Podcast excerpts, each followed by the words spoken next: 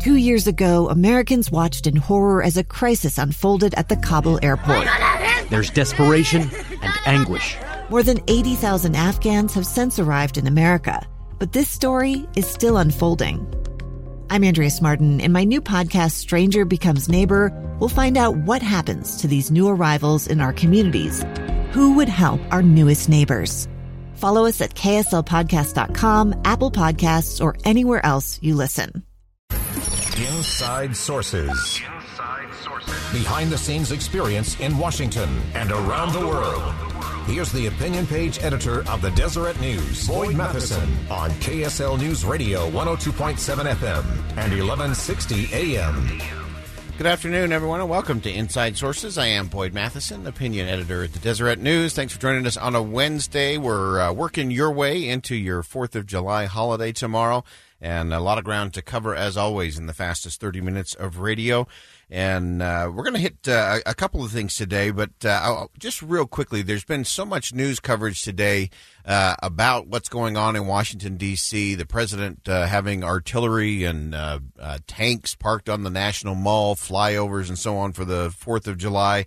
and, and this is one of those where I, I just disagree with the president. I don't think you need to do any of that. Uh, to me, more than we need someone driving down Pennsylvania Avenue in a tank uh, I'll tell you what's really American. A couple years ago, I was up with uh, my wife's family in Basin City, Washington, uh, and I watched an 11 year old drive this massive piece of farm equipment that was probably worth almost $200,000 and he's driving it down the, the main road. And that's America folks right there. When you can get an 11 year old you trust an 11 year old to drive a massive piece of farm equipment uh, as part of a 4th of July parade uh, that's that's a good day, uh, and I do believe as well that you know I, I, believe in this theory that if you have to declare it, you're not it, and so I don't think we have to declare anything in terms of our might or strength as a nation.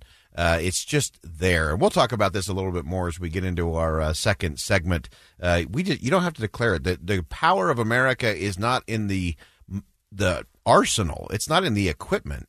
It's in the people and it's in the restraint that we use uh, and in deciding when to use that and when to deploy it and the principles behind it. So we'll we'll dive into that a little bit. But first thing I want to jump into uh, is uh, many of you followed the news up in Oregon. Uh, you had 11 of the state Senate Republicans that uh, fled the state. They got out of Dodge in order to avoid a vote. And uh, we just happened to have Tiffiny Mitchell, who has a, a nice Utah connection uh, who's a representative there in Oregon, and uh, she's been gracious enough to join us on air today. Tiffiny, thanks for joining us. Oh, thank you for having me, Boyd. I really appreciate it. So, so you were there. You you got to be part of uh, uh, of the fun. Uh, tell us, just give us your perspective on it. What was going on inside uh, your Capitol building there? What were the conversations like up in Oregon as these senators left in order to avoid a vote? Um, I I I think a, a big part of it was just disbelief.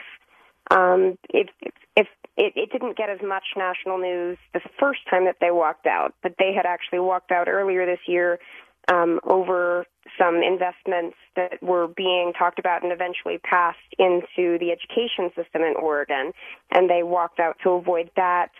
Um, and so there was an agreement at that time that they would not do that again. Um, and they basically didn't stick to that agreement. So it was a lot of disbelief that that would happen, especially so close to the end of session. We were constitutionally mandated to end the session on June 30th, and they walked out, I believe, on around the the 19th is when they they walked out of Oregon. So we were uh, really close to the end of session, and so it was a little stressful. Uh, and so, really, it wasn't even just uh, impacting this single issue in terms of the, the vote on the climate change and the carbon mm-hmm. tax mm-hmm. bill, but really, it impacted the rest of. Uh, we know we have a 45 day session here in Utah, and so we we know what those deadlines look like and what happens uh, coming down the stretch. But this really impacted a host of other issues as well, didn't it?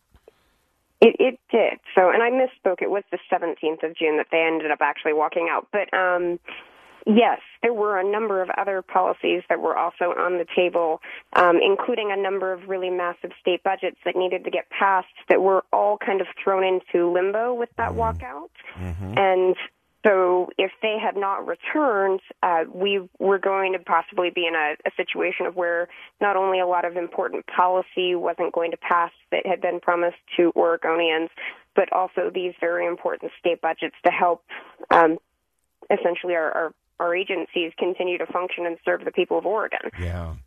Uh, if you're just joining us, we have Tiffiny Mitchell from the uh, Oregon State Legislature uh, joining us on the line today. Grateful to have her with us, uh, talking about uh, this move by Senate Republicans in Oregon to uh, to leave. We, we, actually editorialized on this earlier this week, and going back to the old saying that if you want to make a difference, you, half of the battle is just showing up, and the fact that they didn't show up is is a problem.